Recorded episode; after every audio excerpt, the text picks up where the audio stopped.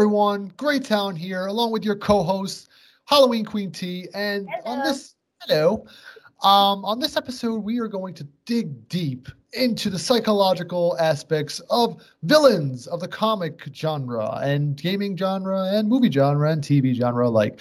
As us all the genres, as well as deliver you some gaming and media news as well, which we're going to start off with. So, hope you guys are doing good out there. We're just going to jump right in.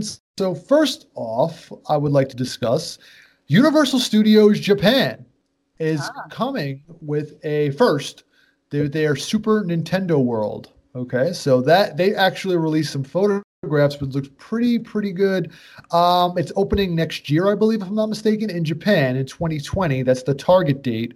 Yeah. And uh, Halloween Queen T, you did some research on this a little bit, I- right? You said I make some notes, pen and papered it, you stapled it. You you got I actually have it in my Lisa Frank fucking folder. collated. It's I got thought you were gonna say Anne Frank for a minute. I was like, Anne Frank. Oh no, no, no, no. Anne Frank. got like NSYNC stickers because I'm stuck in a time machine. Whatever, but that that's fine. So uh yeah, so I did again, just like my other previous episodes. I've done a little bit of research. Um, so yeah, it looks like it's going to be opening in Japan in spring of 2020. So you are correct, sir. Um, by the way, did you know that it cost so this particular development for the Japan location uh 544 million dollars. Oh, because money is shit to them. But yeah, holy sh! Wow. I spit on you. It is nothing. Oh wait, I piss on your faces. No. But yeah, so also according to sources, so check this out because I, I I'm assuming we're gonna have to take a trip to Japan. I, I feel like that's I think we're gonna have to learn Japanese very very Yeah. soon. we're gonna have to no do more all those arigato. things. Uh, but you're gonna be uh this again according to my sources, uh, you're gonna be able to have it's a wristband and it's gonna have a big red Mario symbol on it. Uh, they also had mentioned that you'll be able to use that wristband all throughout Super Nintendo World. It will keep your score as you play various games throughout the park. That's actually pretty fucking awesome, if you ask me. Wow. Yeah. So as of right now, they've announced that there is a Super Mario Kart ride, Yes, And- I heard about that. and- Oh, Yoshi rides, which I'm like, by the way, it says, but so it says Yoshi rides, which I'm like, sounds like a Right. fucking porn, but okay. Yoshi rides. Yoshi rides the dragon. Yoshi rides, volume two. Okay, all right. jiggy with it. All right. So Yoshi, I never heard about that. I wonder what Yoshi. So it's multiple. It's plural rides. That's, but that's what I'm saying. Like, is the name of the ride Yoshi rides, or are there multiple Yoshi rides? I don't know. All I know, man, is once that Mario Kart ride releases, I don't care how it is. If it's 50,000 miles, I don't care. Just get me on a plane, a boat, an airship. I don't care. Just get me to Japan because I want to be riding around in Mario Kart and fucking Donkey Kong Mobile, hearing that, that theme song and picking up items and hearing. Yeah, because I love Mario Kart so much. Well, hold on, because this actually might be in your favor. So obviously, Orlando is also working on their um, expansion for Universal, and um, the construction actually started in 2017. I actually know if you have you know searched it, you will see that there's very, I guess, minimal work being done. But the rumor is is that that will be opening in Orlando in 2023. If you want to wait till then. No way. 2023? Oh, three, that's like tomorrow. oh my God. Maybe to you, but no. oh, yeah, I mean, no, it's, that's that's the rumor. It's 2023. It's not a solid um game plan. Like clearly there's a lot of work being done. I'm not sure how much it, that that's costing, but for Japan to be, you know, basically more than a half uh half a billion dollars, I can only assume that Orlando is putting in a shit ton of money as well. can we just, here's a question for you. Can we just get rid of the Harry Potter land and just gut that nonsense? And can we get Super Nintendo? Because who really cares about Harry Potter? I'm sorry, Oof. people. If you, if you You really care about that- Harry Potter Listen, anymore, You I'm say sorry. that, but that is right now, and this is this is again tying into my theme park like knowledge. That is ousting Disney uh, like crowd. Like right now, Harry Potter shit their ride. They have the one ride that just came out. Um, first of all, I've never, I, I don't like Harry Potter. I'm so, uh, I'm, I- I guess tried. Oh. I really did, people. I tried so to like. Harry Potter. I can't. I I. just can't.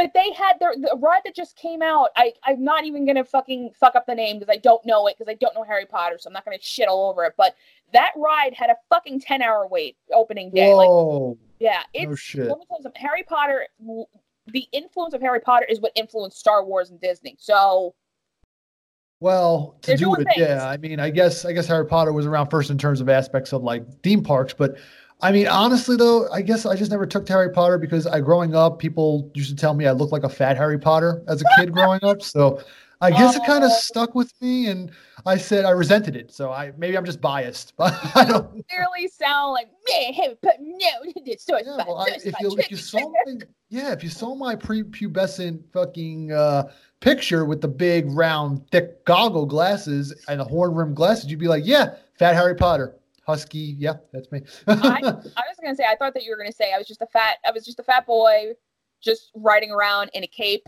and just well, I was with the glass, the glasses, man. The glass. if you saw the glasses, I'll show you pictures wearing my fucking Lakers jersey and my my I don't know. I guess I was into sports back then, but uh, Harry Potter likes the Lakers. When did that happen? I, I don't I don't know. It's just a it's like a time warp. Like you go into a parallel dimension and you just see Harry Potter dribbling a basketball. I, I don't know, but I was gonna say, by the way, with this entire land situation, uh, well, I'm calling it a land. I mean, it's a Nintendo World, but it's a land. So it made me think of, you know, its its competitor Disney. So you know how Disney has like a special store? It's called the Bibbidi Bobbidi Boutique, and it's where kids from three to twelve they they're turned into princesses. You know.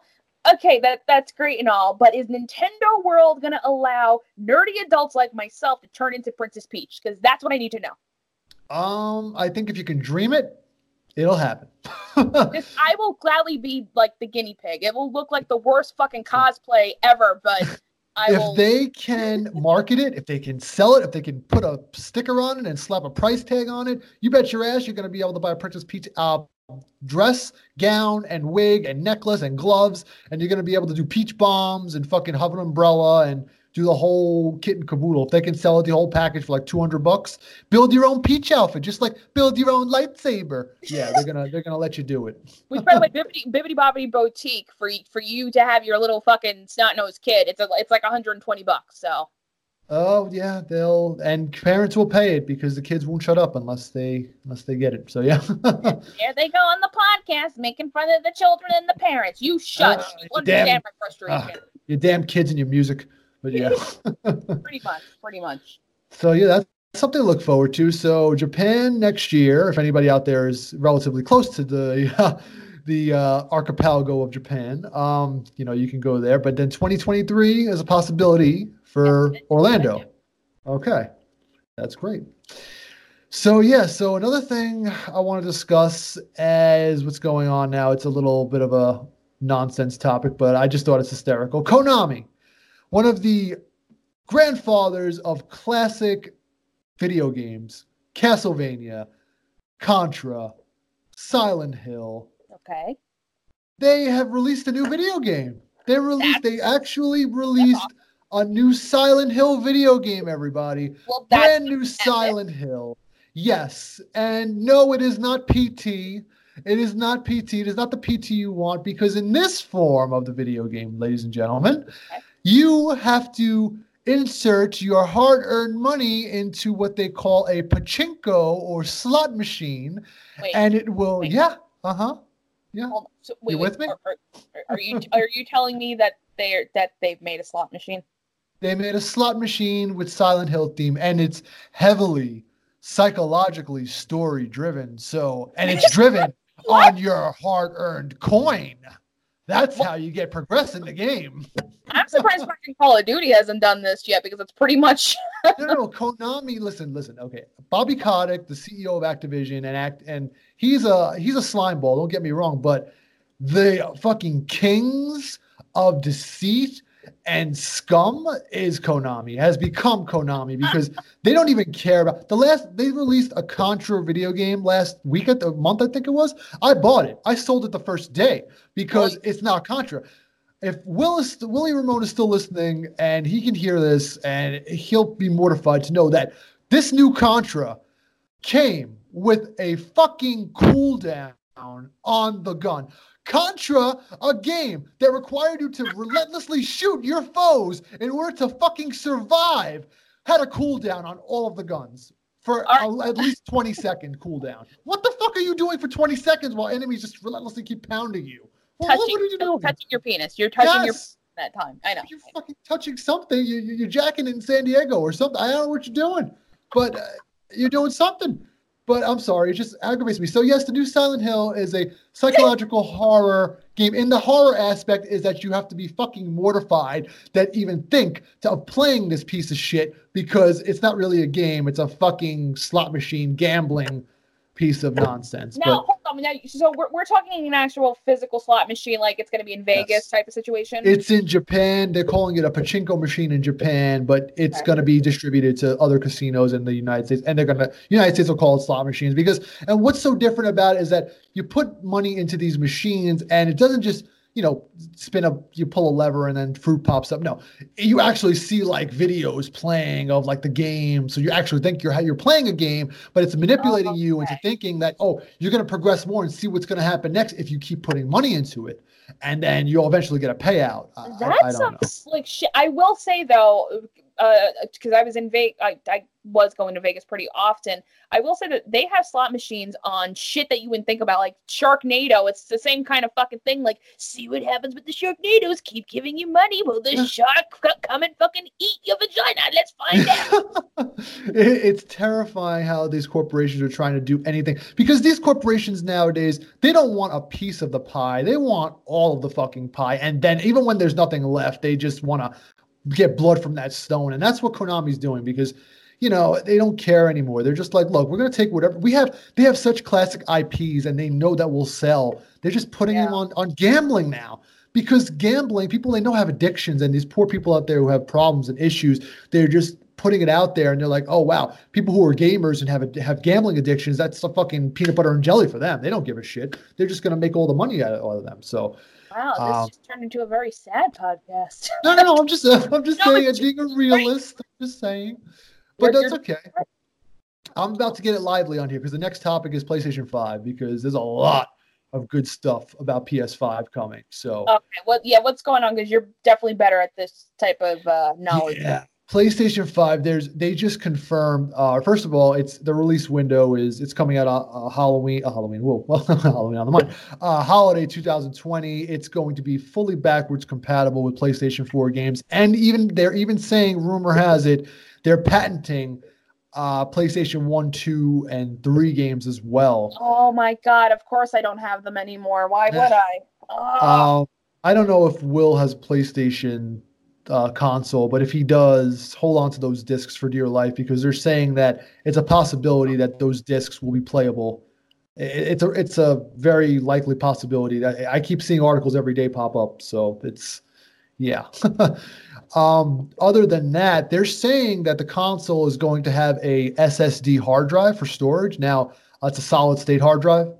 Mhm. Um, what that is is it, it's a very fast processing uh, drive. So load times will be reduced to, and I'm not even exaggerating this. You'll go from having hitting a load screen for like 30 seconds, 20, 30 seconds to like two seconds. It'll be like oh you can count on your finger, one hand, one, two, it'll be on. That's how fast it'll load um, data. And it's gonna. They're saying, you know, rumor has it it'll ship with a one terabyte solid state hard drive, which is a ridiculously large hard drive. That's, for a solid state? It may not sound large, but it pretty much is because for a solid state hard drive right now, like on my computer, I have a 128 gigabyte solid state hard drive, and and that drives the cost up on the the hardware because solid state drives are very expensive because they're they're new they're but they're they're they're bringing they're coming down in cost right now which is great which is why they're thinking that the ps5 is going to retail for around in between five and six hundred dollars. That's Ooh. what they're aiming. It's it's going to be a little bit more pricier but it's going to do a lot more they're saying um, the controller they're saying is also going to be um, uh, it, they're it's going to have a very different type of controller. It's going to be two key innovations. Uh, they're going to adopt uh, more a different rumble type technology, and also they're going to do a tactile sensation with the triggers. I don't know if you guys remember on the PS3 or PS2 era, they they tried to do that with the face buttons, with the the symbol buttons like the cross and the square button, where you if you hold it down or you you press it, it depends on the pressure. It's pressure sensitive, so they're gonna kind of do that with the PS5 triggers uh, as well, which is um, something to, to look forward to. They're going to oh, and the controller is going to be lighter weight, but it's going to have a much longer battery life. They're saying that that you know what that's actually part of my problem with the PS4. So that's actually good to hear. Yeah, uh, my PS4 controller dies almost like within a few hours, and it's terrible. Same. Yeah. Uh, and if they can do that, and they're gonna, it's going to be more energy efficient, quieter, and they're saying that the it's going to be more socially intertwined with everything. So hopefully it'll be more because right now I don't know if you know this. They're saying that they took away integration with social media. Like like you could you, before you can um share it to Facebook, like your um what do you call it? Uh, share your clip video clips to Facebook. Well, yeah, um, I was just gonna say, I just I had an update recently, and they took away the integration of uh, Facebook. So I'm curious, what, so how is this going to be different for PlayStation Five? How would that? Be? Well, be? they're saying that they're they're taking it away for now because of the privacy factor. They don't want it, all the security breaches that's been happening recently in the gaming industry. They don't want to risk another breach with personal information being leaked, so they're taking that off for now until they okay. figure out how to uh, remedy the situation. Um, also, last two bits of few bits of information. The console will support. I don't know how this is going to be possible. Up to eight fucking k, eight k, not four k, eight k gameplay. Um, you know, for those fifty thousand dollar eight k TVs out there, and um, also each disc will have a one hundred gigabyte capacity. So it's gonna it's gonna be four. It's gonna be a four k Blu-ray player. So if you have any four K movies, you can see it. You can play it on PS5 now. Uh, so it's, it's going to be like you're playing a game, like you're living the game now. Like that's that, yeah. this is your life. and it's going to be 3D audio, everything, VR yeah. functionality, all that good stuff. So yeah, that's pretty much all the information on the PS5 for now. It's going to be ridiculously the load times especially. They're saying load times will be even under a second. So they, they did a, a comparison with the spider-man game. Yeah. i watched back to you can go on google and, and youtube this everyone out there who wants to do this. I haven't seen it yet. Spider-man ps4 on ps4 running side by side on the ps5 dev kit. Ps4 load time for the initial boot was about 12 seconds. For ps5 it was like 1.2 seconds. It was insanely fast. Uh, unbelievably fast I didn't mean to cut you off. Do we have any idea in terms of um like when this is going to be released? Like, what are we looking at? Holiday 2020. My assumption is November, sometime in the month of November. That's when they like to. That's the big fiscal and right. year end. So that's that's what they're going to do. And same thing with the Xbox Scarlett uh, Holiday 2020.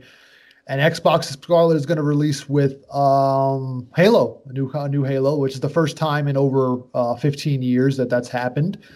Um, and also, PS5 is rumored to release with, they're saying now, I don't know how true this is. They're saying they're going to release it with a completely remastered copy of a cult classic called Demon Souls, which is from the Dark Souls series, mm-hmm. which is a fucking huge following now. It started off as a cult classic, now it's a tremendous following. Or it might release with I don't think this is gonna this is a, not gonna happen. They're saying Grand Theft Auto Six, which um I don't. Oh, think. that would. oh well, that would be worth the the money for me right there. yeah, GTA Six. They're saying, and, and, and, I heard rumor that it said it might be a timed exclusive to PS4. Five might nab it for like a good like six months or some nonsense like that. I I, I don't know. I don't know. I'm just saying it's rumor mill. Right now. I guess I guess we'll see. I mean, we're kind of right at the tail end of this, so I guess we'll get more news as the yeah. Uh, months um, go by now. Yeah, next month is uh, Xbox uh, anniversary and Microsoft anniversary for the Xbox. Next month in November, they're going to release more details about Scarlett and PS5 in December. So, yep, more to come. Am I the only one that hates that that whole thing of like Scarlett? It just sounds like a robotic sex doll. Am I the only one who takes it there? When I hear Scarlett, I think Scarlet Witch or like Scarlet. What's the Scarlet Letter? I don't know. I just think of those things, and yeah, I don't know. But uh, we'll see. That's not going to be the name. It's probably going to be something even worse, like Xbox, like up your ass. I don't know. Actually, I think this t- that's probably a product in the porn industry, and I just don't know it yet. But I'm Scarlet, she she talks, she moans, she makes you wet. Like I'm like, okay. the Scarlet G spot, the Glory G, the Glory Hole, the Glory Hole X. Play Xbox, play a game and have some anal. I don't. Okay. some anal, yes, anal lube. Yeah, there you go. Um, but anyway, that's about it for PS5. Oh, I actually went and skipped over something. I apologize. Um, I want to talk about briefly. I'll try and make this as brief as possible. Blizzard Activision Blizzard is under fire right now. I don't know if you guys know this, but they are under fire in China. Now, now hold on. Blizzard is uh, World of Warcraft. Blizzard is World of Warcraft. They're a subsidiary of Activision. Activision owns Blizzard. Um, yes, they are. First, uh, briefly, uh, long story short, uh, uh, there was a streamer on a game called um, Hearthstone. He was streaming a, a Chinese, uh, an Asian fellow who's in China of the Chinese descent, and he said on the on the stream, "Free my people," because in Hong Kong, Kong right now, there's protests going on for human rights. Okay. Um, and he said, "Free my people" on a Hearthstone, which is owned by Blizzard, uh, stream on Twitch, and um, he got rammed for it. Um, Blizzard contacted him, said, and he was doing this. He was part of um, MLG, Major League Gaming, so he was like, it was like a Oh, contest. So he was winning money, like real physical money. He was competing. He was a contestant. He actually did so well enough. He won money, and they said, you know what? We are banning you forever uh, from playing our game, and we're taking away all your money. Oh, that fucking sucks. Now, why they're doing this is because Blizzard has financial market interest in China, and Obviously. China's China's Tencent stock corporation owned has ten percent stake in Blizzard, so they can pull out at any time. And China is infamous for banning whatever they don't like. So Blizzard jumped. They thought they were jumping ahead of this, when in reality they were jumping the gun. And they because China was quiet about this, they didn't hear a fucking word from China about this. But Blizzard said, "Oh, we got to just jump ahead of this." So they banned the kid, and this caused a massive uprising with the community, not only the gaming community, but in China. China of this, the human rights people, and they're like, you know, like, holy shit, like this kid is standing up for us. Nineteen-year-old kid, a 19 year old kid, he just standing up for his country, just wants his country to be free and and and fair. And Blizzard is just like, no, we're gonna side with China.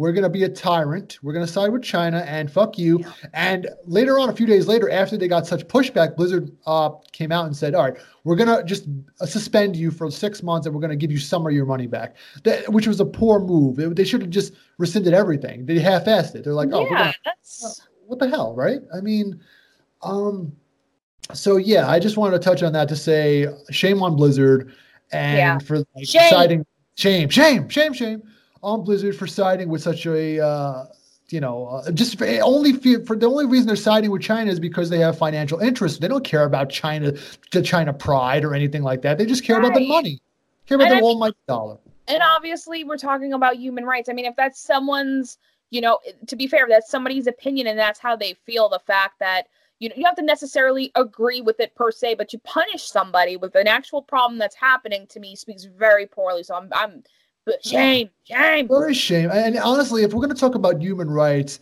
we should talk about animal rights because they banned Winnie the Pooh because the president of China felt a little bit offended because.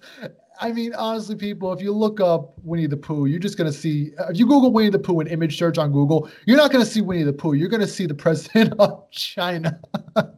You're you do realize this is the second time we've brought up China, which means we're never going to be able to visit this country at this point. I, I am fascinated by the concept that that they have just branded the president like as Winnie the Pooh and and I, a fun fact: the last episode of South Park that why it was banned. I dug into it. I didn't watch the new season yet because I'm watching the old ones. But if you on the last episode, the one that got banned that ban, that made the country ban the entire show of South Park from China right? was in the episode. I watched a 10 second clip, and in the clip I watched, it was just a random clip. Uh, Randy, the Stan's dad, one of the dads, was fucking choking out Winnie the Pooh with like a like, like a piano wire. He was fucking like strangling him, and I'm like, I'm like, oh my god, I need to watch this immediately. like, what happened? And he was choking him out by saying like some shit about the, the president of China. I'm like, oh my god, like that is, yeah, that is ridiculous. That is a That- way. that's a- yeah. It's a little triggering. yeah, but I was like, wow, no wonder why you guys got fucking banned. Yeah, no, that makes perfect sense. Oh my god, can we just? Can, China just be on good behavior for the next couple of weeks? Like, I don't know. You you just gotta like, yeah, you gotta tell Winnie the Pooh to chill out over there, man. Have some, have some honey. You know, just relax. oh bother. Take it bother. But anyway, you have some exciting news for us, don't you, Halloween Queen? You got you got some news for about the Blair Witch game that you took about a year to beat, but you finally finally got through it. I finally beat it, and I have my little, I guess my, I, I don't know my, my my opinion. I know I have a lot of those, but I, I finally beat it. This was, to be fair, the reason why I beat it was because you kept fucking telling me you gotta beat the fucking game. So you are my motivation. Otherwise, I was just gonna fucking burn it at at some point. Um, but but yeah. So to okay, so the Blair Witch game. If you guys aren't informed, so let's let's take it back a little bit further than that. The Blair Witch movie, in case you millennials don't know what's what, hmm. um, the Blair Witch movie was released in 1999.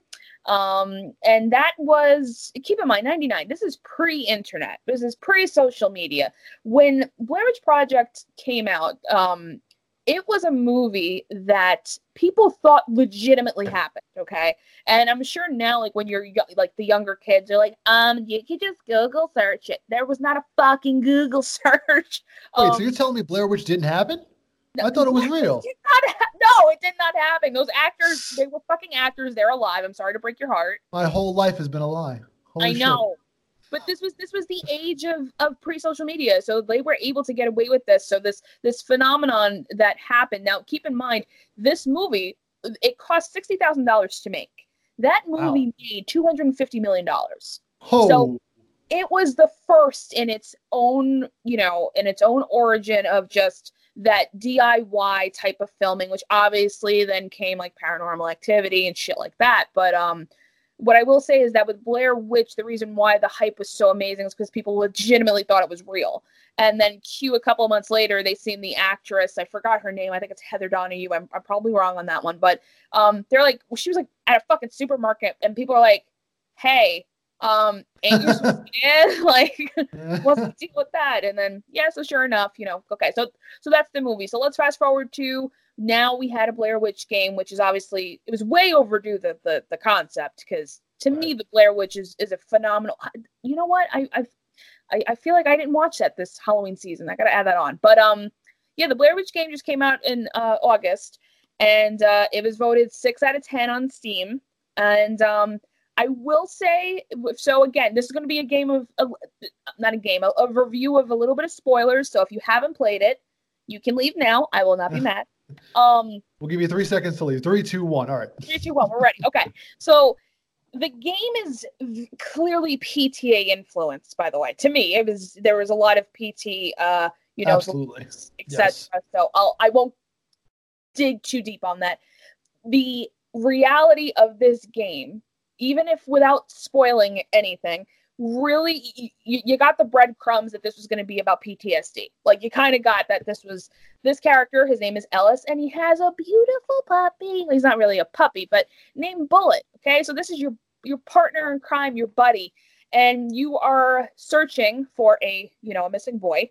Um, and you're going into the woods. I, I'm just kind of you know we're just kind of picking pieces here, but um, he uh, Ellis is um clearly, again, try not to give away too much. He has a past of some sort, and he has flashbacks throughout the games. Um, so, for me, the gameplay. So let's dig a little deep on that. I wasn't happy with the gameplay. Yes. The story wasn't my problem. It was the gameplay. Um, I fe- I felt like a fucking idiot that I could not figure out a lot of things that I had to rely on walkthroughs online. And I'm not one of those people that need to be babysat through a game, but this was like the one time that I was fucking calling Gray Talon over here. I'm like, what do I do? Where do I go? Where do I? It was, it was just, it, it's, it seemed like the ch- certain challenges were a little too, um, they weren't super obvious. Which I'm not saying that they should be obvious, but it's a very dark game. Obviously, literally, it's a dark physical fucking game. But for myself, yeah. it just it it, the build up to get to a point of interest took me a very long time. It took me halfway through the game, specifically when I got over a part that involved the steam donkey, as I'll refer to it, which is it was. But um, the story didn't build quick enough for myself. But once we got over that hurdle of the difficult kind of gameplay, and we got to a more fluid, like okay, we're concentrating on the story and kind of simplistic uh, murder solving type aspect, it picked up for me. So it wasn't my old, it wasn't a favorite, but it was fucking frustrating for me a, a lot. I will say, I stopped this game. I would walk away, come back a couple of weeks later. My husband had heard me throw the the remote multiple fucking times, cursing Gray Talon's name. Look, yeah, I told you the game from the beginning was janky as hell, but if you could overlook that little, like, well, not little, it was a pretty major. The the gameplay was just rough. It was very rough, but the yeah. story was to get there. You're right, though. It took half the game for the story to really, you know, get in there. Like, if, if you first started the game, like you're you're starting off in a, in a really basic, you know, scenario of there's a little boy missing in the woods, and you're helping trying to find the boy, and then it just kind of digs into this like fucked up Nancy Drew type of fucking like figuring out, you know, how to get this, this, and that. T- to me, there was so with the Blair Witch, the one thing I will say, I guess, partial spoiler, it, it really touched on more of a supernatural aspect, which I think part of me that's why I wasn't crazy about it too, because of the movie. Um, I felt that the movie, because I was so heavily influenced by that in my interest, that I thought of the Blair Witch as more of an actual like maybe not like a witch, but nothing supernatural, like something that was um you know not not like a fucking i don't know like a light demon like it, i don't i think part of that kind of fucked with my opinion on this because it touched on so many elements that I think it took away from the core of what the movie was, and I clearly had a biased opinion. Like that's the real. I clearly had a biased yeah. opinion into this. No, that's that's totally completely fair. I respect that, uh, but you also have to remember this too. Like the stuff that was happening that he was seeing, like those entities that he was seeing in the woods and in the house and everything they might not, not have even been there in the first place. They might have been again like just created by his fucked up mind. Because at the end of the game, you know, you find out that big revelation, and you're like, oh, that's which, what that was. Which makes sense, but then to me, we're still there's still challenges and objectives that were based off of supernatural things. So regardless of at the end that we didn't find out until oh, it's all bullshit or wasn't bullshit I just, to me, it just was like, for me to get into that hype, it took me away from it. And on the other thing that I didn't like was this was a game that it, the save option, the save and load option, I should say, um, there were multiple times in the game tying into it being janky that I would get into the game, I'd get, I'd had multiple glitches, and it would save at one part, but then I'd have to redo a couple of challenges. On top of that, if I walked away from the game like I did for like a month and coming back into it, I didn't have any kind of I didn't know what the objective was that I left it off at. So yeah, they, they wouldn't that, tell you what to do. You would just have to right. kind of know. And you're right. The, the, the the what do you call it? The checkpoints were very spaced far apart. Even I thought, even yeah. without any glitching or anything, it's just very very far apart. And I don't know what if that was by design or if that was a design flaw. But I will agree with you and say that the puzzles, while they were very intricate and very head scratching and Nancy Drew worthy, I don't. I feel like I enjoyed more of the camera. Remember the camera part where you can look and you can like rewind and manipulate reality? I reality. Like that. I did like that. I, if the game focused more on that and less about those those fucking complex, convoluted puzzles, yes. I would have appreciated that a lot more. Because that part when you get the picked up the red tapes and you just you could rewind time and to clear obstacles and like make shit appear yeah. and disappear that to me was pretty clever and and more clever than just fucking figure out how to uh, wind up a freaking steam wheel and then get a, a, crank working, you know? Exactly. And that's what I appreciated the camera too. So I, I do agree. I think the red tapes were great. And those challenges involving the red tapes were they weren't fucking that simple, but you figured it out. So clearly, it wasn't something that was super obvious, but you were, oh, like common sense, you kind of knew to do X, Y, Z. The yes. other thing I liked about it, because once again, it kind of touched on the nostalgia of the Blair Witch Project, which obviously is based off of what the filming crew that gets lost and in, into the woods. So right. I like that it, it had that nuance of that. Um, so I think that's why I also enjoyed that part. But like I said, my my biggest my my fucking biggest hard on with this was just there's certain parts that were super difficult, right. and I just didn't like the repetitiveness of a lot of stuff. Um, well, that that's PT though. If you ever played the P, remember the PT demo, uh, you just it just looped, and every every time you loop, something changed. But in Blair Witch though, I felt it, every time you looped, nothing really changed until like the tenth loop. You know, right? No, yeah. and PT frustrated me for that point too. Like PT was was kind of like a game changer in a way, like for what it is. But I used to get with PT it was the same fucking thing, and I was like, "What the? I'm so tired of walking through the same shit. I don't like the yeah. repetitive nature." But PT at the same time w- had such a creepy essence that I didn't I appreciated it for that. The build up again, the woods story once you're in the woods until you were introduced to a specific character, that's when that kind of that build up began. But until we met a specific character that we won't necessarily get into, um, to get to that point was just repetitive in, in a way of like I was so tired of just walking aimlessly through the goddamn woods. Like that's really what it was. It was like, what the fuck is going on here? But at least Bullet survived. I mean, in your playthrough and our my our, our both our playthroughs, you survived. well, I kept petting him and feeding him the treats and telling him he was the bestest boy because I didn't want him Listen, to die. everyone, everyone out there, if you're listening and you're interested in playing this game, this is not a spoiler. This is a this is a, a necessity to know, need to know. If you want to make the dog live, just be nice to the dog. Love the dog, feed him treats, love him, stroke him. Don't gnaw on him, don't beat him. Yeah, and don't ever let him go. Just yes, don't let him go. Never, ever, ever, ever. Don't ever do it. Yeah, and and tying so tying into the game, so I finished it again. I don't want to give away too much, but it it did come full circle. So it did kind of like okay, it wasn't that bad once it was done. Much like you know most of my yeah. sex life, I guess. Whatever. um, but but what I can say, and this is going to turn. So this is going to be a subject line that Gray Talon is going to go deep into after this. But um, I will say so again, we mentioned PTSD. The game touches on the real horrors of life, like the past, the decisions that haunt us. And literally, this game is one of those games that the decision that you make is going to change the outcome of the end of this game. Um, so this is literally speaking, but um, but the, but it happened in the layout of the you know the 90s, you know, but set in the in the woods.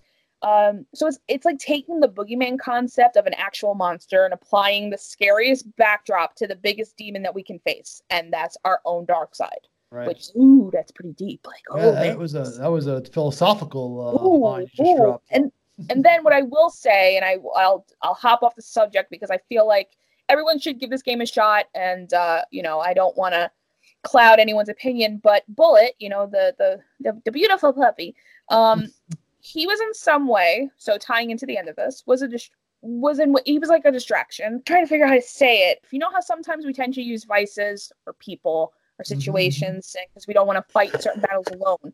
Um, and the thing is, is um, it can predetermine a lesser fate of oneself, meaning that this game will kind of make you think about your own fucking life and your own decisions because you'll think about it and you're like, oh my god, you know this dog, this dog who is his buddy, his companion, who he literally, like literally, would be like, bullet, go help me, go seek, go help, and this this this other s this other being was helping Ellis get through challenges and trying to help find a, a you know a missing boy, but if you apply this to life and you get to the end of the the game, you're kind of like, oh fuck, man, like, do I have my own bullet? Like, what happens if that bullet dies? Like, it's it, it's a deep hmm. game in some way. I want to build upon what you said. Now, I would have liked this better, uh, and you know, you can agree or disagree with me. I would have liked it better. Now, think about this: the ending of the game, which I'm not going to say. I think it would have been better driven whether the you were nice to the dog or not. Like you just said, if you're if you're if you have a dog as a companion and you're nice yeah. to him and he's you're very kind-hearted to him, you know, good things might come come of it. But if not, and you're evil and you're a miserable fucking human being, then you, the dark side is gonna you know slowly creep out. I think that if you were nice to the dog and the dog lived, you should have got a different ending than what happened. But not regardless what you did to the dog, whether he lived or died, you got the same ending. There was not, I looked at you know you got the same thing. Same. And uh, by the way, I the one thing I I will say about the game is that I felt that the options for the endings were were not good choices. I will say that. I think they could have done a hell of a lot more. For the amount yeah. of work that you do, you kind of get shit out of it regardless. Yeah, I would like to be a lighter hearted ending. There should have been a, a light side and a dark side ending the, instead of just a dark side and a darker ending because yeah, that's pretty much it's what there was. Damned if you do, damned if you do. Like it doesn't matter. Like it's like, yeah. which way would you like to be, you know, anally probed today? Will it be by spike or will it be by acid? You take your pick. Uh, just so you know, for the record, this podcast is not going to condone anal probing, but you know, and at the same time, token, it might, it might, it might. Consent, consent, consent. You need a verbal and written consent, brah, right. to crush that pussy or that ass. So, anyway. so now that we kind of touched on like basically PTSD, like that, that that's the game. It's PTSD, the game, but um so now that we're talking about that, it, it started to make me think of other games and like movies, pop culture references that tie into you know, like mental disorders or you know psychosis. Yes. So I'm curious, what would be like your top five? Now I know that you put you know, a little bit of research into this. Yeah, I, I did. Um, so I'm gonna start from the bottom. I'll go five to start with number five, and I'll go all the way to one. But um, now starting with, I dug deep into this guy.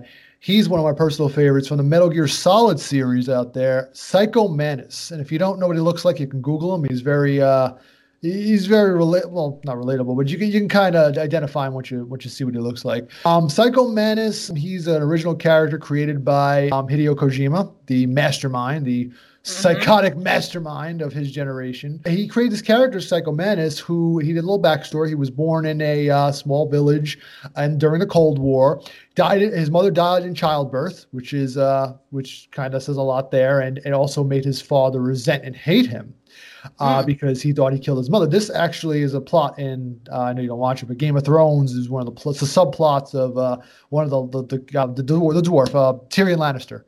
Okay. Um, he, he he killed his mother in childbirth, and his father hated him for the rest of his life. His father and his sister, they resented him. But anyway, so he, in addition to killing his mother during childbirth, he was born with a disfigured face. He was deformed. Mm-hmm. So uh, and he started discovering he had these these like gifts, these like telekinesis powers where he can read people's minds and thoughts. And and after he discovered his father's true emotions and intentions, where his father just fucking resented him, was plotting to kill him and all this shit, he said he was disgusted with his his father's thoughts and said, you know what, fuck this, I'm just gonna like burn down my whole village because I'm gonna fucking do it because the world is shit and everybody hates me. So right. fuck, he burned down his village and his father, who resided in the village, burned with the village. So he killed his father in the process. And he said, uh, and in order to, to try and control this, because his, his powers were out of control, like he could read everybody's mind. Picture just walking around all fucking day long and you you can read everybody's thoughts and it just probably gets ridiculous. So yeah. in order to attempt to control this, he donned like your favorite, like a gas mask. He put a gas mask on. And he tried to like do some like yoga breathing. I don't know. He fucking did some sustained control Darth Vader breaths, and to, to try and control his his powers, and he kind of did. He he did that. So later on, fast forward down his life, he joined like military groups like militias, KGB, you know, uh, and he eventually ended up in the United States and working for the FBI. And during one of his excursions, he worked as like a psychic investigator to like break down criminals' minds and get inside their heads and see whether right. they, if they kill people or not, you know, suspected killers. And one of the killers who was really fucked up on some Michael Myers level, he got into his head and he pretty much just went insane from there on in. It drove him pretty much batshit insane to the point where he fucking started like cutting himself and making scars on his body and fucking oh, making wow. self-made tattoos and on his head and shit. So he just fucking went batshit insane from there on in. And that's where he and he ended like pretty much just fucking going nuts. But in my opinion, though, on this, that those were the facts. Now, on the opinion side, I think this fucking dude was cursed ever since he burst through his mom's placenta, like just fucking rendering her yeah, lifeless. Sounds dark, sure. but it is, right? I mean, and as his father's like hatred like rose for him, I feel that like, you know, he, he was he first of all, look, you gotta look at it, I guess, from both sides of the coin. The father was like, look, in his point of view, you killed my wife, you killed your mother, you look hideous. I don't know what fucking happened to you. You have these powers which I don't understand. These Professor Charles Xavier from the X Men powers. And, you know, it, honestly, it led to his eventual loss of whatever sanity remained, you know, from looking down upon by his father and, and I guess society at the same time you know, before yeah. his mind just snapped like a twig on reality. So this is why I don't know if you ever played or you guys have ever played the Metal Gear Solid video game. When you encounter Psycho Mantis uh, in the game, he will actually just start talking to you like he fucking knows you, like you're you're you're a colleague or a friend of his. He'll say, "Oh," he'll start reading the memory. I don't know how fucking Hideo Kojima did this, but at the time it was impressive because it was 1998 like and you just encounter this freak this psycho freak and he's just mm-hmm. reading off your game saves from whatever memory card you whatever game saves on your memory card at the time on the playstation so if you had fucking Castlevania on your memory card, he would go, I see you're a fan of Castlevania. Ooh, so, so you like his brother. yes, exactly. So he's like, you like killing vampires and all that shit, or some nonsense. So I mean, honestly, he lost his state of well-being. He didn't. His mind began to fucking harness the powers of space and time, transcending existences the inside of outworldly elements. He broke the fucking fifth wall, fourth wall, and started breaking through different realities and planes of existence. And honestly, it could have just been going on inside his mind all the time, like a war inside his head. And yes, I just quoted Megadeth. I was just gonna say. so yeah, that's uh, wow. That's Psycho Mantis, a really fucked up individual. very, very detailed account of of this man. yeah, no, I dug deep. I I went in. No, he's one of my favorite characters in the series. I really I hate to see that he got off in the first game. Anyway. Now, what about your number four? Number four is very interesting. Uh, her name is Alma, and she's from the Fear series. Or series. If you Google and check out what she looks like, she kind of looks like the chick from The Ring. If you look at her, she has like dark hair that covers her face, and you know she's a little girl and very creepy, a kid. Um, her story is that you know best villains out there, you know, they, they are, you know, they aren't always like all powerful, like godlike creatures or necessarily evil. Some of the more captivating ones, in my opinion, are more ambiguous and nuanced. They mm-hmm. aren't just, you know, they aren't just there to like fear, but more, you know, but understanding what drives them. And Alma is honestly a better choice for me in one of these categories because her actions are not only nightmarish and vengeful, but unlike many like antagonists out there of like the horror genre, uh, she honestly is just, you know, she has things justify justifiable that she needs to avenge because she was pretty much used and abused and brutalized from early childhood because she okay. didn't she weren't born she wasn't born with these powers. Like she wasn't born with like any type of like uh psychic psychic powers or anything. She was injected with them and tested on like a fucking test tube baby. So they experimented on her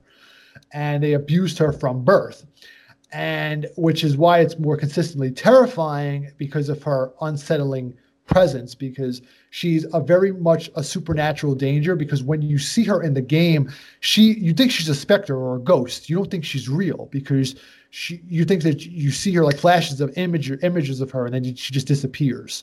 And she'll just keep advancing on you and thinking that you're seeing things. You'll you'll be like in a vent right and you'll be trying to get to the next area in the game, and all of a sudden the screen will flash, and you'll see her like crawling in a vent, just like oh. fucking disappear, and and it, you just get chills down your spine. But anyway, um, yeah, my opinion on this whole her whole like persona and everything, I think that she's interesting to me because like most of the time, like I said, you see her, she's just fucking, she's like on a fucking, you're in a park and she's on a swing and she she's swinging in a swing and she disappears. It's like you know you don't know what the fuck you're seeing, and these are the powers she's been manifesting over the years after being experimented on. She's not a ghost. She's a little girl who has these like ghostly powers because of all the fucking experiments they did on her, which blurs the lines between reality and hallucination. So, like right.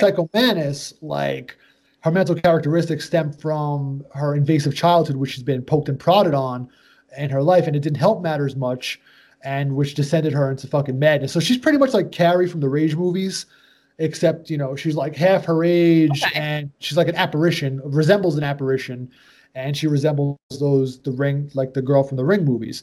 Yeah. And uh, she's much more than just a teenager who has been being bullied and to have like psychic powers or just a creepy girl who drowned in a well. Uh, she's like pretty much like i said she's genetically modified by science. She became she, so she became the ultimate predator of your fears and traumas and she's just a form right. of the the deadly sin. What's the deadly sin? Wrath she's just a form of wrath.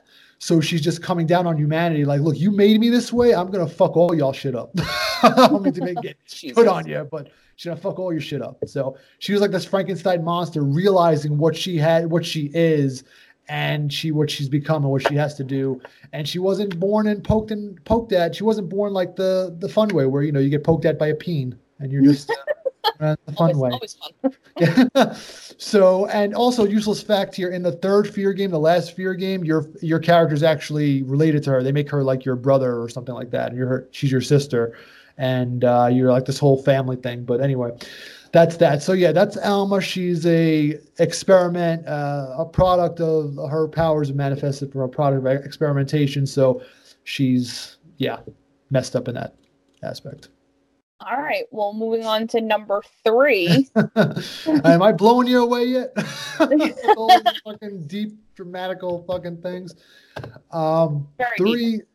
Thanos. Are you familiar with him? Thanos from the Marvel Cinematic Universe, Marvel Comics, the big purple dinosaur. Barney. Yeah, he likes he likes uh, he likes jewelry. You know, you know. Grimace, yeah, we call him Grimace, but anyway. So Thanos to me is a little bit a little bit more fascinating to me because, well, first of all, uh, Thanos is a Titan in the Marvel comic universe. He's referred to as a Titan, and he's a son of what they're called the Eternals. And if you are familiar with the Eternals, you can watch the movie that's coming out next year that they're doing. They're going to touch on the Eternals. Um, so anyway, Thanos carried this gene inside of him. It's called the Deviance gene, which is like a race of uh, like a, a war, a sworn enemy to the these these Eternals. They're like at war. They're in constant war. But he's carrying this gene inside of him, which resembles the appearance of these deviants, this other race that his race, the Eternals, is at war at constantly.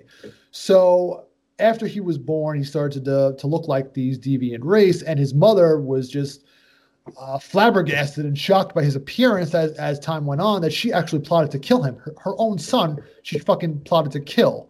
Seems and, to be a common theme, by the way, with most of your people. I'm noticing. yeah, right. I mean, they have some type of mommy and daddy issues, right? I mean, seriously. So, and and he was gonna he just before she was gonna kill him, as the father stopped it, and you know, but still though, when you you got to think about it like this: your mother tried to kill you. How you, are going to have some type of issue from there if you, if you found out your mom was trying to kill you mentally, you're going to be a little imbalanced. So during Thanos, you know, he grew as he was growing up, you know, he became like a little like he was like acting inward toward himself. He was became a pacifist. He wouldn't communicate with anybody. And then when he reached his teenage years, he started becoming fascinated with nihilism and death. So he started worshiping death and the and he made a he worshiped death so much, not death as like just a like a, a thing that you just like talk about. He actually physically like he he physically embodied like death and he actually thought he saw death, like a physical embodiment of a woman that he amply was referring to as death.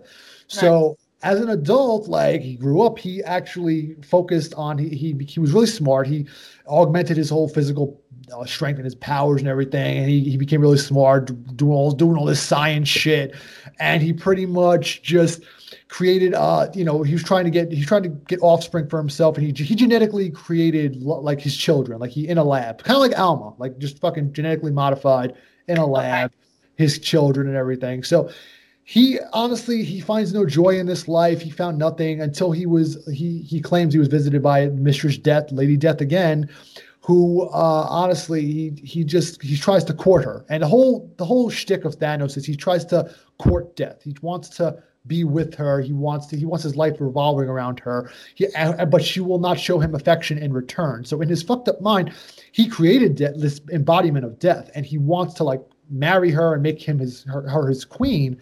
But at the same time, she's showing no affection toward him, no response toward his advances, nothing. So he says, you know what? Maybe since death loves you know death, I'm just going to exterminate half the life in the fucking universe. So maybe okay. I'll impress her in order for her to, to be my queen. So oh. that's why in these movies he snaps his finger and half the world dies because he's trying to court death in the comics rather. In the movies, he doesn't really touch on that in the movies, but the comics more so. And I think, in my opinion, that this shares a similarity with Psycho Mantis because he was born slightly disfigured, as was Psycho Mantis. Thanos was born disfigured. He carried a gene of those deviant race who frightens normal people for some reason in his world. And right from the cradle, he was doomed. I think Thanos was just doomed from the cradle. And you know, when you grow up, like I said, when your mom was trying to fucking snuff you out when you're growing up, I mean, you know, you, you have some type of capacity for mental uh, imbalance. And Thanos worshiping Lady Death-like figure, you know, like I said, it's well known in the comic verse. It's not a spoiler. It's just well known that she was never really there to begin with. He just made her up uh, because he's just so fucked up at that point. Now, my personal opinion is, is a little, a little deep on you. I think that because he had such a rocky relationship with his mm-hmm. mother, right. that he created this mistress embodiment of Mistress Death to not only pursue her as his queen, but all to rule by his side, but also he wanted to like gain a, a love and return that he never got from his mother. So I guess you can say it's like a Freudian Oedipus like complex. Yes, I guess. I agree. So I think that because he never had that parental type of figure in his life, he's like had like a mommy issue there, you know? I I agree, and I apologize that the cat was having a fucking fur ball while you were going. Damn it, Lucifer! I know she's right underneath me and just fucking heavily breathing, and I'm just like, "Can you shut up? He's talking about this man here." you know, but who loves Kitty though? Who loves Who Kitty? loves Kitty? Everyone loves Kitty. Uh, these your shoes? Blah. Sorry, sorry. We're just Robin Williams references up the ass. Sorry, that's All that's what we long. do All day all day, every day. But anyway, um, so what am I up to? Number two. We're up to We're up to number two. So I'm gonna go with a little man named Cletus Cassidy, also known as Carnage. I was gonna say Cletus. He sounds like a nice man. now, honestly, Carnage, as we're gonna dig into, he is probably I don't know why I don't have him as number one, but he is probably the most fucked up of all of them because he is a sociopath and a homicidal sadist. Um, to say to say it lightly. Deeply disturbed individual, horrible dark past. He was born in a fucking psychiatric ward. Okay, he was born in a psychiatric hospital. Uh, put it that way. So, and his and after shortly after his birth, he was born. His heart stopped, and he had to be revived by the fucking doctor. So he died after he was born in a psychiatric hospital. So if that's not more cause for concern and alarm that this guy is going to grow up to be worse than Michael Myers, I don't know what. I don't know what does. I mean, so and and, as- and just to prove to prove my, my point here, as a child, he attempted to kill his grandmother for no re- apparent reason, just by pushing her down a fucking flight of stairs. And he tried to kill his own mother by throwing a hairdryer into a bathtub while she was in it. No Um, big deal. no big deal. Tried to murder his dog with a drill, the power drill. No, no big deal. And after all this, his mother actually then said, "Fuck it, you're just too dangerous to be kept alive. I'm going to kill you, kid." Tried to kill him, and and was stopped and beaten to death by by almost nearly death by his father. And um, yeah, so and then he was just orphaned pretty much, and he sent to a, a home for the boys or whatever little orphan school and he became antisocial and all this other stuff and and then he just tried to get revenge by you know on this uh, people who were picking on he got picked on in the orphanage or whatever. And he tried to get revenge on the kids in the orphanage by murdering the administrator and pushing a girl down a fucking in front of a moving bus or some shit. Nice. burning and even burning down the orphanage because of reasons. Um uh, but anyway following that i mean honestly he as he grew up he became to become uh, his outlook on life and his whole philosophy was life was meaningless living on earth was futile the end is is only coming so you know, he just said to himself look the only real freedom in this world is through bloodshed so i'm just gonna fucking murder that's pretty much it and that was his whole thing. He, he murdered pretty much everybody he came across. He was literally the Michael Myers of the Marvel universe. Just anybody he saw, he just murdered. And then fast forward down the line, he when he came in contact with the alien symbiote suit, which turned him into Carnage, Mhm. eh, the shape shifting creature known as Carnage, it was just a recipe for disaster. And further to my opinions on this, uh, I just, like I said before, I think that he gives Michael Myers and Jason Voorhees a run for their money, where even they would go like, "Damn, dude, take a fucking Zoloft and chill, man. Like, just take it easy. Like, what is your deal?" And I think it's it's obvious to say that when someone, like I said, is born in a psychiatric hospital, you're just you're just slapping a sign on your forehead at that point forward that says you're just fucked up. You know, it's just uh, from that point on. And this whole philosophy where killing in an anarchic like fashion and chaotic fashion, similar to that of the Joker, you know, where he was just an anarchist, killing for whatever reason he had uh, to liberate the mind. It was just a way of crying out for help. You know, like Thanos, his mother tried to kill him. His, his mother tried to kill Cletus Cassidy as well, uh, you know, for whatever reason. And uh, most of these villains, they share a likeness. I think you would agree with the mommy and daddy issues. You know, yeah, it's always common, like trend. It seems like. it's a trigger uh, is what it is so when the alien symbiote suit found him and turned him into carnage i think and it latched onto his body it pretty much just you know with Cletus Cassidy's ambition for randomized just devastation and chaos matched with the symbiote's ravenous appetite for mutilation and just domination of over everything over the living. And you know with its its uh, symbiote suit only its need for survival was reproducing. So they just pretty much got together and just called down a bunch of other symbiotes to to earth. And fucking later on in the comics, they just got together with a whole, and they had like a symbiote war, and it was just ridiculous. But yeah, with Carnage at the helm and Venom and all that shit. So it's just, yeah. I don't know if you knew this about him, Carnage, but he was a fuck up. real, so I've learned. yeah, a real bad fuck up. But yeah. all right. So that leaves us to number one. I mean, if it's not obvious at this point, I mean, who else is left? Psychological villain. I mean, in the you know pop culture, comic, movie, game thing. I mean, hmm. you want to take a guess? My dad. close, very close. Um, uh, the clown prince himself, the one, the only, the Joker. Yeah.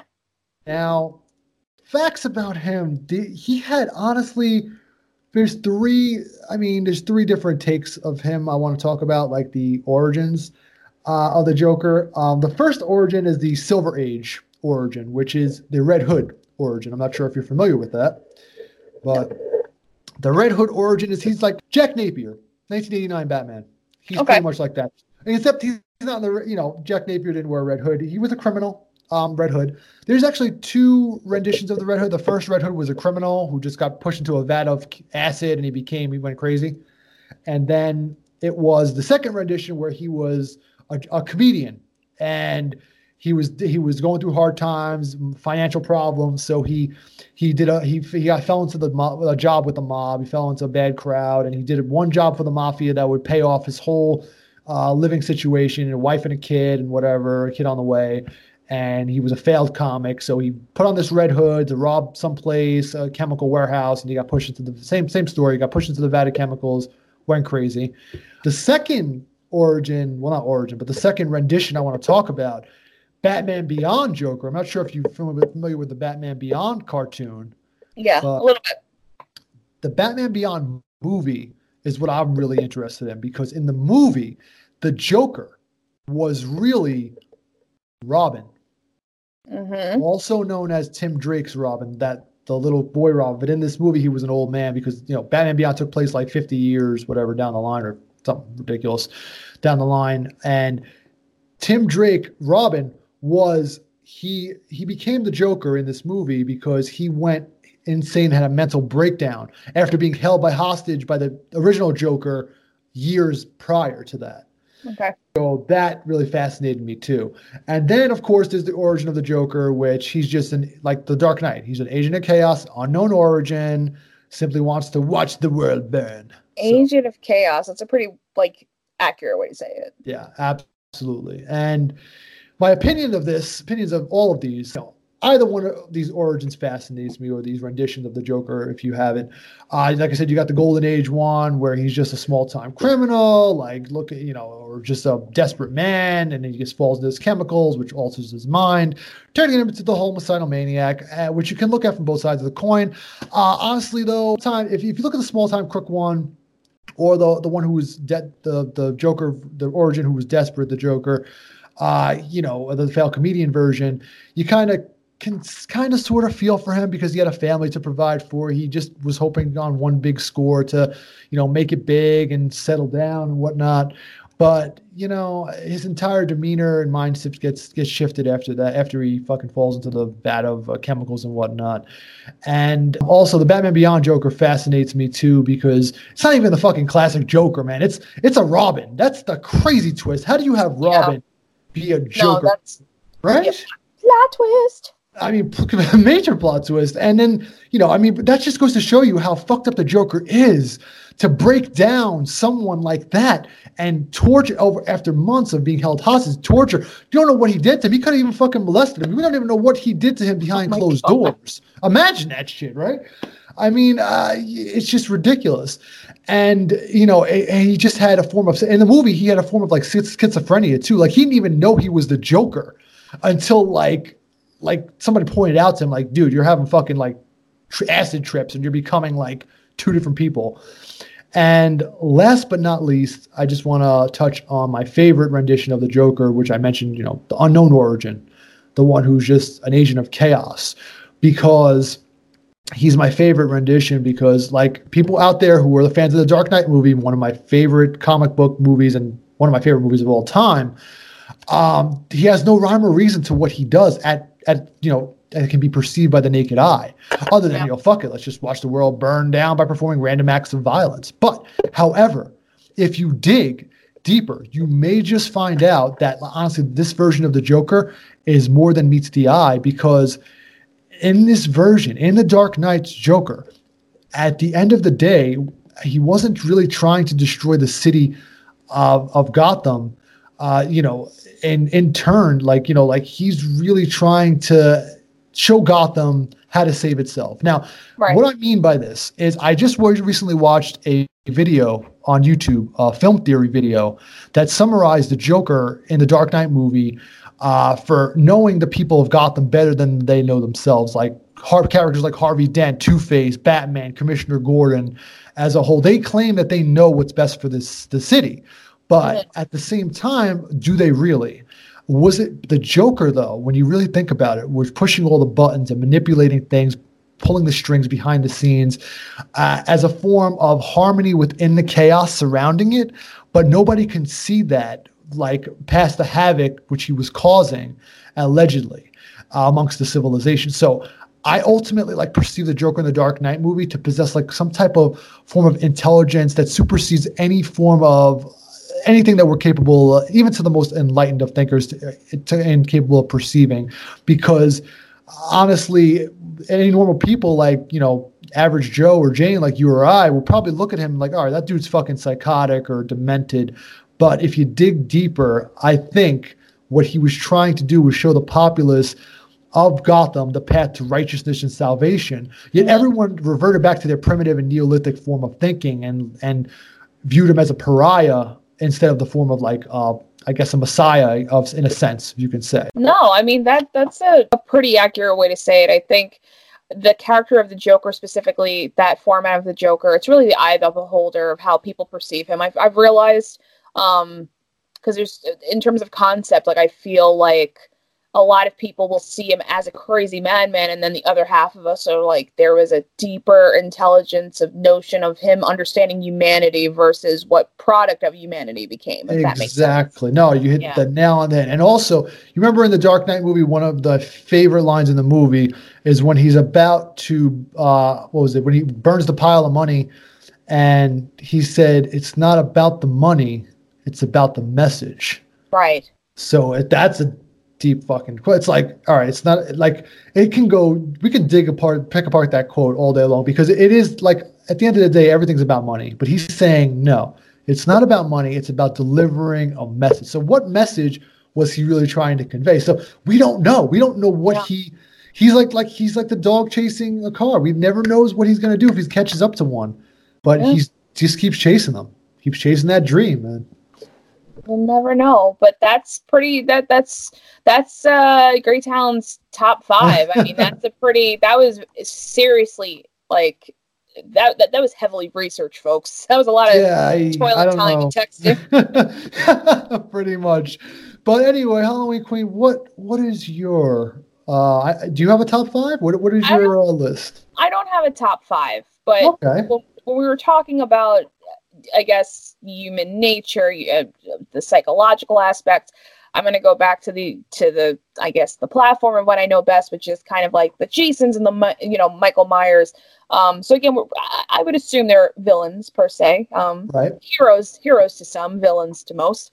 But um, I was trying to think of actual human, like human us, like real life day to day um like psychosis that it would be like you have people with different you know bipolar disorder this and that. So i was trying to figure out like okay these these people how would they be characterized? If these were real people in society how would we view them on paper so to speak? Right. and jason Voorhees so the he's a an, an introverted personality. So if we go back to the first movie he was born with deformities which might have made him might have made him a target for uh, for bullying. When of i say course. first we're, we're talking the first movie of if you if you see him drowning in the first movie, you clearly see that this is not a normal little boy. You see that this is a deformed human being, and I'm like, hey, maybe that's why the the counselors didn't fucking like him, and they were bullying him, and you know, like fuck it, they kind of like let him drown. Like, there goes the drowning fucking you know rat boy. I don't know, like who the fuck knows? But uh, um, I never thought of it that way. That's interesting. Yeah, and to him, I think everyone is the enemy besides his mother, of course, which, Right. You know, we can try to figure out our own narrative on that. But anyone who has wronged this ultimate mama's boy can answer to his machete, you know? There's certain dis- disorders, like there's, trying to think, there's like certain dissociative identity disorders, uh, which is why maybe that's why Jason wears his hockey mask, which is to dissociate him from the brutal murders he commits. So almost like a split personality, but not because clearly he's two of the same. Or Right. maybe he's just completely upset that he never gets to eat his mother's famous meatloaf again. I mean, that's enough to drive. Oh, the meatloaf. eh, that, that's enough to drive anyone into a murdering rage, I guess. I don't know. Absolutely. Um, I, now if I again, can get my mom's meatloaf, I will definitely fucking go. I will put on that hockey mask tomorrow. yes, we're gonna do this. We're definitely gonna do that then. Mm, No one, no one fucks with mama's meatloaf, but I'm right. But yeah, and I'm by the way, I'm not a I'm not a doctor. This is you know I'm not a I, I'm not a therapist. I'm a fucking wacko trying to come up with my own my own uh, interpretations of this. But the other one that I thought of obviously is Michael Myers, and I thought of this from a little a little bit more intensity, which is to me nothing is more terrifying than the thought of a child who kills for no reason. The setting of 1978's Halloween completely sets an overall tone for realism or a realism point of view, I should say, of a six year old Michael and his journey to the kitchen drawer to get a knife. And he puts on his clown Halloween mask. Hold on, we're gonna we're gonna have creepy setting. To set the mood. Uh, and up the stairs to his unsuspecting sister, brushing her hair, topless in the mirror, might I add. Always a good point to Of prove. course. Um, only to murder her as she screams his name in pure terror and torment. That is the only blueprint that the viewers get of the origin of Michael Myers. If you think about it, this is the beginning of the movie. This is just how we're setting up the story. Throughout the movie, you get little details here and there as to why this destiny came to be. But if we focus on the following movies after the original, we find that, spoiler, that by the second film, they Laurie, who's played by Jamie Lee Curtis, is actually Michael's younger sister. Ah, you know. Dr. Loomis also hints at an evil possession type of association when he discusses Samhain. Uh, as the sequels that pumped out after that, the concept of what Michael was kind of got far, far fucking away from itself. As it, excuse me, as I die, um, got away from itself. As opposed to being like a scary six-year-old who kills, then it kind of turned into a little bit supernatural. So then after a while, it turned into truly not understanding how the boogeyman came to be. So leaving the idea that a reckless, no one is safe, or possibly born evil person exists is probably scarier than a lifetime movies concept that the rest of the franchise actually came to be. So it's really hard to diagnose Michael Myers as if he were human because he's just an animal who literally operates on instinct, prey mm-hmm. and predator. Or in comparison, me at dinner, whichever. so basically, what you're saying is, He likes food. I don't know. but yeah, that's, yeah, By the way, that's- that's what you're saying. that's my phone ringtone. I was like, wait a minute, did I leave my phone on? I was so fucking- I, I had to do it. I just had to. No, that's it's it's such an astounding philosophy because Michael Myers terrifies me beyond belief because, like you said, it's just he's kind of like like when I was reading and talking about Carnage because he Mhm. just kill for no reason. There really is no rhyme or reason. Like even with the Joker, there's a reason behind it. It's it's complex as fuck, but there's a reason. Jason Voorhees, there's a reason behind it. Michael Myers, why? You just you just don't know. Michael and Michael Myers is like again, it's it's one of those things that uh, not to we'll, we'll we'll dip into movies at some point later down the podcast line, but the first movie gives it a form, like I said, a form of realism.